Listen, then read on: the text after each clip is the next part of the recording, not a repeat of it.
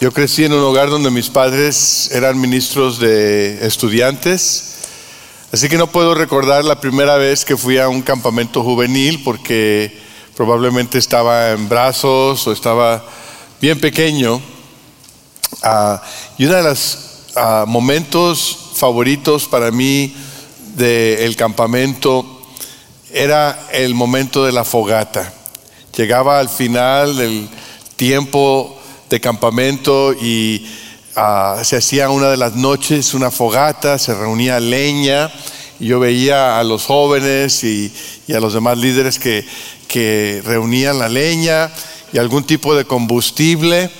Este, y después encendían el, y a mí me gustaba ver cómo se encendía la, la leña y el fuego y las llamas ahí en la noche ya fresca en algún octubre o abril y, después, mientras se oía el ruido de la madera que se iba quemando, los jóvenes alrededor de la fogata iban compartiendo testimonios de lo que el Señor estaba haciendo en sus vidas, de cómo Cristo había hecho una diferencia y cómo las cosas no iban a ser iguales cuando regresaran a casa. Entonces para mí hubo una conexión entre eh, el fuego físico de la fogata y el fuego espiritual que ardía en el corazón de los jóvenes, porque marcaba un nuevo comienzo, marcaba un momento de distinción, marcaba un arranque de una vida que sería diferente al regresar a casa. Dios había encendido en nuestros corazones un fuego que no se podía quedar atrapado allí, sino que tenía que ser compartido. Hoy continuamos con la serie de mensajes que hemos titulado Arranque. Y la idea es que estamos arrancando un nuevo arranque para un nuevo Calvary. Muchos se han preguntado, ¿cómo va a ser la cuestión ahora que ha pasado la pandemia? ¿Cuál es el nuevo normal? Pues la verdad es que hay muchas cosas que son inciertas, ¿no es cierto? Hay muchas cosas que, que, no sabemos, que no podemos asegurar del futuro. Pero una de las cosas de las cuales sí estamos seguros es que Dios tiene el poder y la capacidad de encender un fuego entre su pueblo que vaya más allá de la iglesia y que toque al mundo quebrantado. Y entonces hoy queremos que el Señor arranque ese fuego en nosotros, que el Señor haga esa obra en nosotros, que este nuevo año, que esta nueva temporada, que nuestra nueva época de Calvary sea una época en donde el fuego del Señor arda. ¿Cuántos de ustedes están listos? ¿Cuántos de ustedes quieren que, que el Señor sople? entre nosotros, que Él haga su fuego avivar en nuestros corazones. Yo estoy listo. Yo quiero ver al Señor que haga eso entre nosotros. En el ministerio del Señor Jesús hubo varios momentos importantes. Al principio, eh, Lucas nos dice de su bautismo, nos dice de sus 40 días que oró y ayunó en el desierto, nos dice cuando entró en la sinagoga de su propio pueblo en Nazaret y declaró su agenda ministerial, nos dice cuando empezó a llamar a los discípulos que estaban ahí junto al mar o quizás cobrando impuestos. Pero hoy llegamos a una historia que yo creo que es una historia donde se torna el ministerio del Señor en una forma especial, una forma distinta, un arranque de un ministerio que estaba por explotar en los años venideros. Y la historia a la cual me refiero se encuentra en Lucas capítulo 6, versículo 12 al 19 y les invito a que vayan conmigo allí a Lucas 6, 12 al 19. Dice la palabra de Dios. Por aquel tiempo se fue Jesús a la montaña a orar y pasó toda la noche en oración a Dios. Al llegar la mañana, llamó a sus discípulos y escogió, escogió a doce de ellos, a los, a los que nombró apóstoles. Simón, a quien llamó Pedro, su hermano Andrés, Jacobo, Juan, Felipe, Bartolomé, Mateo, Tomás, Jacobo, hijo de Alfeo, no el hijo del Feo, Simón, al que llamaban el celote, Judas, hijo de, hijo de Jacobo, y Judas Iscariote, que llegó a ser el traidor. Versículo 17. Luego bajó con ellos y se detuvo en un llano. Había allí una gran multitud de sus discípulos. Y mucha gente de toda Judea, de Jerusalén y de la costa de Tiro y Sidón, que habían llegado para oírlo y para que lo sanara de sus enfermedades, los que eran atormentados por espíritus malignos, quedaban liberados. Así que toda la gente procuraba tocarlo, porque de él salía poder que sanaba a todos. Es un día en la vida de Jesús, pero no un día aislado. Es más, este es un día en cierta forma común en el ministerio del Señor Jesús. Empezaba el día en oración con el Padre, pasaba tiempo con sus discípulos y salía a ministrar a las multitudes. Alguien dijo por ahí que el Señor tenía tres dimensiones en su ministerio. La dimensión hacia arriba con el Padre, la dimensión hacia adentro con los discípulos y la, la dimensión hacia afuera con el mundo quebrantado. El Señor Jesús encendió un fuego, mantuvo ese fuego ardiendo y después causó que ese fuego se esparciera y eso es lo de lo que queremos hablar el día de hoy. En primer lugar, encender el fuego. El poder del ministerio de Jesús vino de su tiempo a solas con el Padre. Él pasó 40 días orando y ayunando antes de comenzar su ministerio. Y ahora, antes de seleccionar a los doce, pasa toda la noche orando. Y si avanzamos al final del ministerio de Jesús, la noche antes de morir lo encontramos en el jardín de Getsemaní orando. La noche antes de que se llevara a cabo el acto supremo de redención en la cruz del Calvario, Jesús está de rodillas orando, sometiendo su voluntad a la voluntad del Padre. Detrás del ministerio de Jesús, detrás del poder para sanar, detrás del poder para sacar demonios, detrás de sus enseñanzas, detrás de, su ministerio de llamar discípulos, detrás de su obra redentora en el Calvario, hay un ministerio de oración. En el lugar secreto, ahí se encuentra Jesús, a solas con el Padre, permaneciendo en su presencia, buscando de Él. Si queremos experimentar el fuego del Señor, necesitamos ir a la fuente del fuego al fuego santo. Él es el que enciende nuestros corazones. Él es el que arranca un corazón frío, un corazón duro, un corazón adormecido. Ahí es donde empieza el fuego, de rodillas con el Señor. Mi esposa me compartió esta semana una de esas citas de Instagram donde habla de un padre y un hijo, un niño pequeño, y el niño le pregunta a su papá, papá, ¿qué tan grande es Dios? Y el papá le dice, mira al cielo, mira ese avión, ¿qué tan grande es ese avión? Y el niño dice, pues muy chiquito, muy apenas lo veo. Y entonces el papá lleva a su hijo pequeño al aeropuerto y se acercan a una de las salas, a una de las terminales, y ahí por el vidrio se ve un avión y le dice a su hijo, mi hijo, ¿qué tan grande ves el avión? Dice, ay papá, ese avión está grandísimo. Y el papá le dice a su hijo, mira, la forma del tamaño que tú veas a Dios depende de qué tan cerca estés de Él. El, Señor Jesús veía al Padre Celestial como alguien poderoso en su ministerio porque estaba cerca de Él, pasaba tiempo a solas con Él. El fuego es encendido en la dimensión hacia arriba. Ahora, cuando hablamos de la adoración, la adoración es individual y es corporal también. Oramos en el lugar secreto y adoramos en el lugar público como ahora. Jesús se fue a la montaña a orar a solas, pero no siempre estaba a solas. Estaba rodeado de discípulos. Y cuando terminó de orar, volvió con sus discípulos. Aquí nos dice que había un grupo de discípulos de los cuales seleccionó doce. Quiere decir que el grupo de discípulos era más grande de doce. Fíjense el versículo 17, dice, luego bajó con ellos y se detuvo en un llano. Había una gran multitud de sus discípulos. Jesús tenía más de doce discípulos. Tenía una gran multitud de seguidores, hombres y mujeres que lo habían dejado todo para seguir a Cristo. Y este grupo se congregaba alrededor del Señor Jesús para aprender de Él. Este, este, grupo de discípulos que se congregaba alrededor del Señor Jesús es donde el Señor compartía el fuego que tenía en su relación con el Padre, lo compartía con esos discípulos.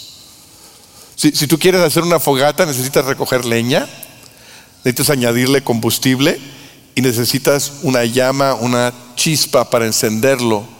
El Señor Jesús reunió la leña de discípulos le añadió el combustible de la oración y encendió un fuego que pudo quemar, arder y esparcirse por generaciones. Y el Señor todavía nos invita a ti y a mí a dejar que nuestros corazones sean encendidos por la comunión con el Padre. Y después que esa llama sea, sea una llama que arde cuando nos reunimos unos con los otros. El congregarnos aquí el domingo es para avivar el fuego que el Padre ha encendido en nuestro corazón. El fuego, la chispa es encendida en comunión con el Padre, pero es avivado en la congregación de los santos, en la congregación de su pueblo como hoy en día. En segundo lugar, vemos aquí que el Señor Jesús estimula las llamas. Hace un par de años que mi esposa y yo compramos una, una cuestión, eh, una hoguera eh, de metal que podemos poner en, el patio de atrás de nuestra casa y ahí invitamos a personas que vengan con nosotros en el otoño o en abril, nunca en julio, nunca en agosto. Y en la noche ponemos leña ahí, sacamos salchichas, sacamos bombones, chocolates y a veces hasta elotes, ¿no? Pero lo bonito no es nada más la comida que disfrutamos, sino el estar juntos alrededor, compartir, reír eh, y, contar lo que el Señor hace en nuestras vidas, ver las estrellas, sentir el fresco de la noche. Pero una de las cosas que aprendimos o que yo aprendí al principio es que es fácil encender un fuego, pero no es fácil mantenerlo vivo. ¿Verdad? Podemos eh, eh, llenar la leña ahí de, combustible y tener una llamarada, ¿no? Y al ratito entramos por los elotes y salimos y ya se apagó, ¿verdad? Eh, hay que escoger la leña bien y hay que estar al tanto y estar ahí ah, al tanto del fuego, avivando, estimulando los leños para que puedan arder. El Señor Jesús cuando Él no solamente enciende el fuego en sus discípulos, sino que también estimula esas llamas. Porque el Señor no vino para impresionarnos con una llamarada, sino vino a encender un fuego que debe arder por generaciones. Él, congregó a sus discípulos en multitud, pero escogió a doce, a doce. Porque el Señor Jesús entendía lo importante de una congregación grande, de una multitud de discípulos, pero también entendía el poder de un grupo pequeño. El Señor Jesús sabía que lo pequeño es grande en el reino de Dios. Por eso dice que el reino de Dios es como una semilla de mostaza, de las más pequeñas semillas, y es sembrada, y esa pequeña semilla puede dar fruto puede producir algo mucho más grande. Y el Señor comienza con los doce como si fueran una semilla de mostaza y los designa apóstoles. La palabra discípulo es alguien que aprende, un alumno. La palabra apóstol es alguien que representa, un comisionado. Los discípulos son llamados a congregarse, los apóstoles son comisionados a salir y a representar. El Señor Jesús invertía de su vida en la vida de estos doce y mientras Él lo hacía ellos crecieron, crecieron en el conocimiento de Dios, crecieron en el conocimiento del reino, crecieron en amor unos con los otros. Pudieron ver la vida de Jesús y querer ser como Él y querer hacer lo que Él hacía. Y porque el Señor Jesús podía profundizar con doce, sus vidas profundizaron también. Él los estaba capacitando para que un día llevaran la antorcha, aun cuando Él ya regresara a la diestra del Padre. Él invirtió en su crecimiento, en este grupo pequeño, para que ellos pudieran salir.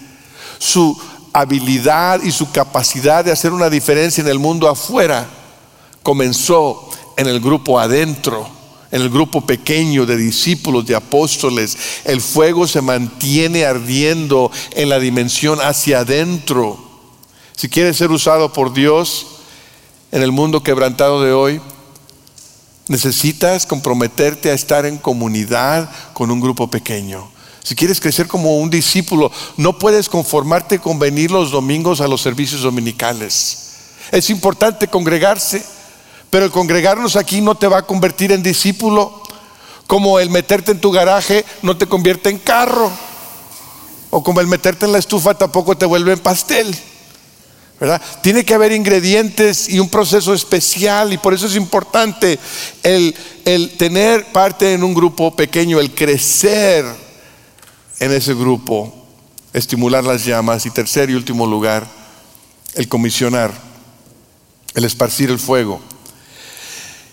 Yo solo me puedo imaginar la, experiencia increíble del Señor Jesús de pasar tiempo a solas con el Padre. Imagínense ustedes en la madrugada, cuando todavía estaba oscuro, el Señor se levantaba, iba a la montaña y empezaba el día con el Padre Celestial.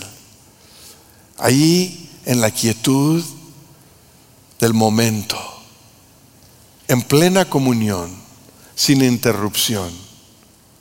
A mí me hubiera gustado ser ahí como, como uno de esos saltamontes en una piedra y ver y quedarme ahí todo el día. Pero sabes que el Señor Jesús no se quedó ahí todo el día. No se quedó ahí todo el día. Me pregunto, qué tan emocionante debe haber sido estar con los doce y ahí a, hacer pescado a la parrilla junto al mar de Galilea, pasar la noche y haciendo bromas entre Juan y Jacobo, los hijos del trueno, y, diciéndole a Pedro que por qué, por qué tenía la cabeza tan dura y por, con razón le decían Pedro. Y bromear y contar historias y escuchar la voz de Jesús y sus enseñanzas. Si yo hubiera estado ahí, yo, hubiera querido pasar todo el día, toda la semana con los doce. Pero Jesús no se quedó ahí todo el día. Dice la Biblia aquí que bajó con ellos. No se quedó en la montaña. Bajó de la montaña con ellos. No se quedó en el lugar agradable y cómodo, sino se introdujo en el quebrantamiento y el sufrimiento humano. Entró en donde no es cómodo. No se quedó en el aire acondicionado. No se quedó en el colchoncito de las bancas dominicales sino que entró donde, donde la gente sufre, donde la gente huele mal, donde, donde hay enfermedad, donde hay desesperación, donde hay lágrimas. Bajó y entró en esa realidad. El corazón de Cristo que fue encendido en la comunión con el Padre se convirtió en manos que tocaron al enfermo, que tocaron al endemoniado, que tocaron al quebrantado y los sanó y los liberó porque esa es la mano de Dios, ese es el fuego de Dios. Pasó la noche orando, en la mañana reunió a los doce y en la tarde bajó a ministrar a la multitud. En un día, en un día el Señor Jesús tuvo una dimensión hacia arriba con el Padre, hacia adentro con sus discípulos y hacia afuera con el mundo quebrantado. Esa llama que empezó en su comunión con el Padre fue compartida con sus discípulos para que ellos después la esparcieran más adelante. Porque el invierno que existía en esta tierra, donde parecía que siempre era invierno y nunca era Navidad, como en Narnia, llegó Aslan, llegó el león de la tribu de Judá, llegó el fuego del cielo en Cristo Jesús para empujar el reino de las tinieblas, para terminar el invierno que el enemigo de Dios había comenzado. Y el Señor, el rey, el león de la tribu de Judá está buscando discípulos, discípulos comprometidos, discípulos valientes, discípulos dedicados que estén dispuestos a salir, que estén dispuestos a orar, que estén dispuestos a congregarse, que estén dispuestos a crecer y que después estén dispuestos a ser comisionados para salir a un mundo quebrantado. El Señor Jesús está buscando hoy seguidores de Jesús que lo imiten, que su corazón pueda latir como el corazón de Él. ¿Quién? ¿Quién va a llevar la antorcha? ¿Quién va a llevar la antorcha a la siguiente comunidad, al siguiente barrio, al siguiente campamento de inmigrantes, a la siguiente colonia, al siguiente estado, al siguiente país? ¿Quién va a llevar esa antorcha? Algunos de ustedes el Señor llama a cruzar fronteras, a otros de ustedes el Señor llama a cruzar la calle al vecino. Pero es la misma llama, es la misma antorcha. ¿Quién? ¿Quién va a ir? ¿Quién se unirá al ejército de discípulos del Señor que estén dispuestos a dar su vida por el Evangelio? ¿Cuántos de nosotros entendemos que el Señor Jesucristo no vino para que pasásemos todo nuestro día en la montaña, que el Señor Jesucristo no vino para que pasásemos toda nuestra vida cristiana en la comunidad, que el Señor Jesucristo vino para entrenarnos, para capacitarnos, para darnos el poder del Espíritu Santo, para salir y hacer una diferencia en el mundo quebrantado, arriesgarnos porque entendemos que cualquier riesgo, cualquier incomodidad, cualquier cosa que nos pueda suceder no se compara a la gloria que nos espera al final cuando el Señor dice, bien hecho, buen siervo y fiel, sobre poco has sido fiel, sobre mucho te pondré. Comisionar, esparcir el fuego. Hoy lanzamos la nueva Calvary. Hoy nos animamos unos a los otros a seguir a Jesús. Esa es la invitación. Seguir a Jesús con todo. Y su propósito redentor. Jesús inició un movimiento orando a diario, congregándose con sus discípulos, ayudándoles a crecer y comisionándolos a salir al mundo. Hoy queremos invitarte a ti a lo mismo. Comprométete a congregarte, a crecer y a ser comisionado. ¿Cuántos dicen sí? Nuestra estrategia está basada en la gran comisión y el gran mandamiento. La gran comisión consiste de un evangelio de buenas nuevas. El pastor David predicó el domingo pasado del, evangelio. Y, y de compartir ese evangelio y de capacitar, capacitar a cada creyente para ser discípulo y discipulador. Eso es el corazón de la estrategia. Ese es el centro de la estrategia. Pero la forma en que la vamos a llevar a cabo aquí en Calvary es tres cosas simples pero importantes. Es invitar a cada persona a congregarse, a crecer y a ser comisionado. Y aquí tenemos un video que nos puede ilustrar esta estrategia que estamos presentando hoy.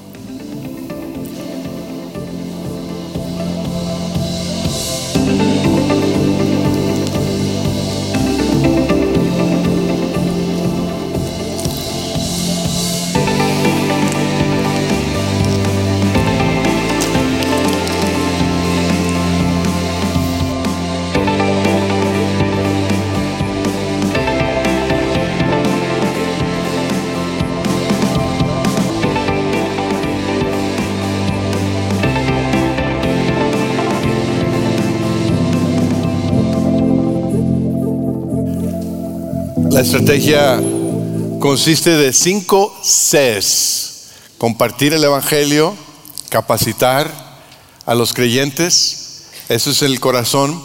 Pero hay tres Cs que queremos que se memoricen y practiquen. El congregarnos, el crecer en un grupo pequeño y el estar listos para ser comisionados. En otras palabras, el decir, voy a congregarme y voy a participar en un grupo pequeño no para saber más de Dios, sino para ser capacitado para vivir como comisionado, para vivir apostólicamente, para vivir como un enviado del Señor en el mundo quebrantado, para compartir el amor de Dios en palabra y en hecho. Nuestra visión es que Calvary sea un movimiento de discípulos saludables que saturen el Valle de Río Grande con el Evangelio transformador, donde cada creyente se congrega como iglesia en adoración, establece comunidad con otros creyentes en grupos de crecimiento y vive comisionado por Cristo para ir y hacer otros discípulos a donde se nos envíe. Esa es la visión. Y hoy estamos invitándote a que te unas al movimiento. No queremos hacer solamente una capilla dominical, queremos ser un movimiento. Y solamente Dios puede hacer eso. Yo no lo puedo hacer. El staff no lo puede hacer, Dios lo puede hacer, pero Dios busca corazones listos, Dios busca manos abiertas, Dios busca pies obedientes. Y hoy te invito a que te pongas de pie en este momento y a que consideres cuál es tu compromiso. Vamos a orar en un momento. ¿Cuál es tu compromiso?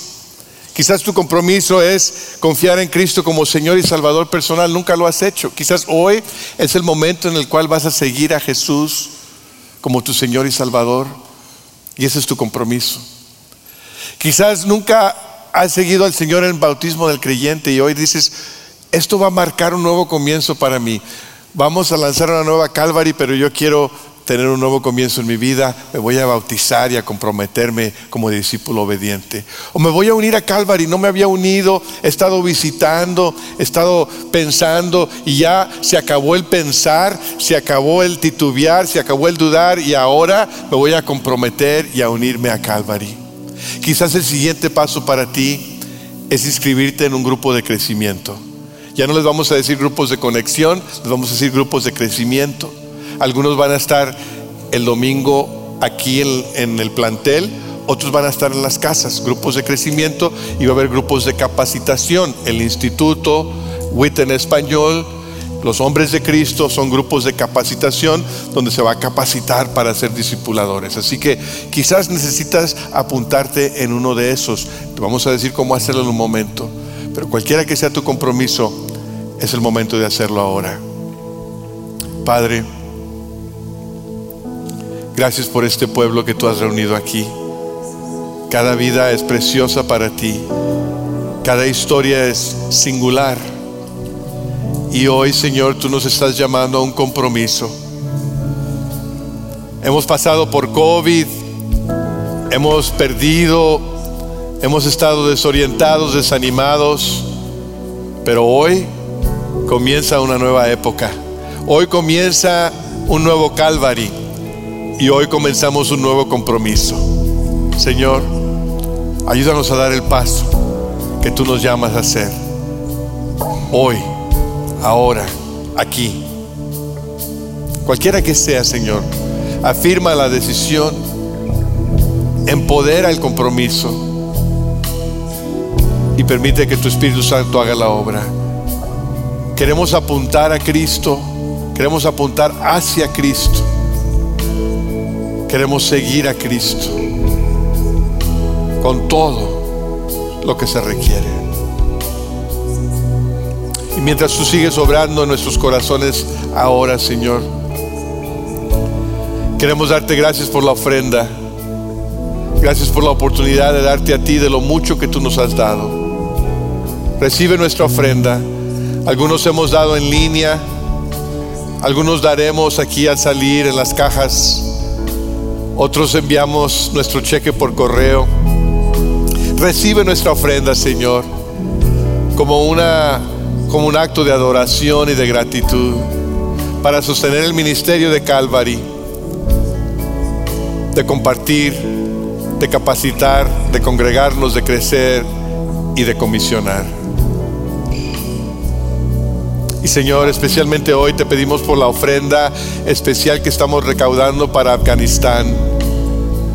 Por los creyentes en Cristo que necesitan de nuestro apoyo ahí mientras ministran a los oprimidos, a los que necesitan salir de ese país, de las garras del terrorismo.